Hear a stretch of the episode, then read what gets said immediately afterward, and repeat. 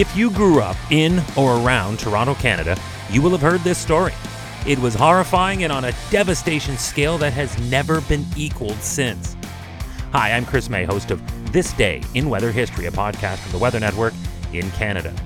Toronto did suffer Hurricane Hazel, but what happened here was a horror story that was very close to totally erasing Toronto forever.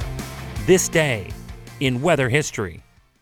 The Great Fire of Toronto in 1904 destroyed a large section of downtown Toronto, Ontario, Canada on April 19th of that year. It was an otherwise quiet evening in the heart of Toronto's mercantile area.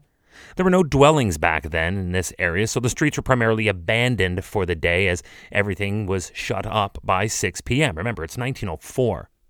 The fire was first spotted about 8 o'clock that night, just shortly after that, by a Toronto police constable who was walking his regular street patrol. He saw flames rising from an elevator shaft in the building that was home to the E&S Currie Limited's neckwear factory at 58 Wellington Street West, just west of Bay Street. Now, I'm really specific on where it is for a reason because history buffs will know that this is actually the current site of the massive TD Bank Towers that is also featured in tons of films and TV shows portraying Wall Street, New York City. But back in 1904, it was a textile factory, and back then it was situated at the center of a large industrial and commercial area, so it was more central than it is today, as there are now so many central areas to the downtown Toronto core as it is. This was a multi alarm fire call that actually involved a total of 17 fire halls, two engine companies, and one hose company. They came from stations as far away as Hamilton, Ontario, as well as Buffalo, New York, to help save Toronto. The glow of the fire could be seen for miles in all directions, and it took close to nine hours to get it under control. Mystery still surrounds this tale because they never did establish the exact cause of the fire, but there was speculation involving a faulty heating stove or an outstanding electrical problem. Both of those could do it pretty quickly. Heck, back then it could very easily have been any number of causes, and I dare say there was likely not a real crack team of investigators with any amount of technology to help get to the bottom of anything, really. I mean, I'm only suspecting. Hey, I only know what I watch on Murdoch Mysteries, okay? Remember that this day in weather history can be enjoyed a number of ways. Right now, you are listening to the full version of today's story on your favorite podcast provider, but there is also the daily podcast video short. They are shot right here in my podcast recording studio, so you get that perspective, and oftentimes they will include visuals from that day's event, from when it happened, in weather history. So after listening to the full story, go check out the podcast video short on television or online anytime at theweathernetwork.com forward slash weather history. Okay, I just got to ask did the weather help or hinder this inferno? For starters, the weather in Toronto on the evening of April 19th of 1904 was cold and blustery, quote end quote. The temperature was minus 4 Celsius, about 25 Fahrenheit, but the winds were howling at close to 50 kilometers per hour, also known as 30 miles per hour, and they were coming out of the frigid northwest, and there were snow flurries to boot.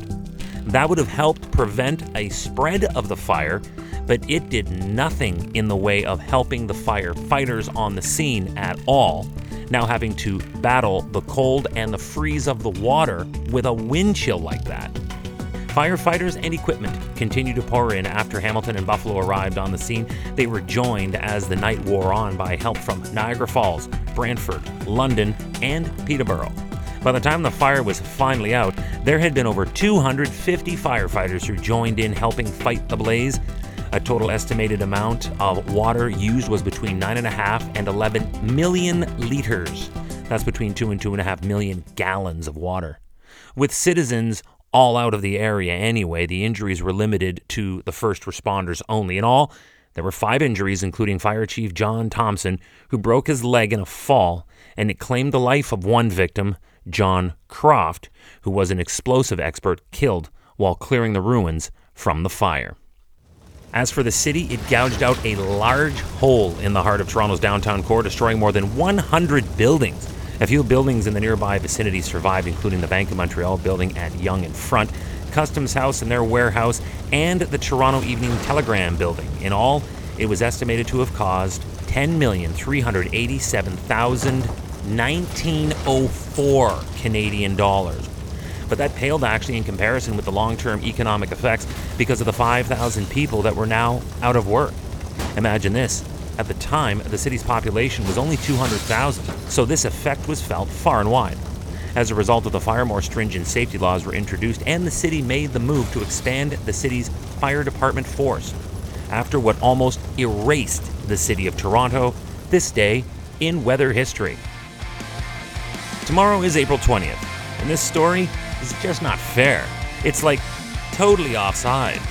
The winter snow had barely melted in southern Ontario when two F3 tornadoes ripped through the region on a Saturday when everyone was likely looking forward to finally doing something outdoors. Those plans were changed dramatically tomorrow on this day in weather history with me, your host, Chris May.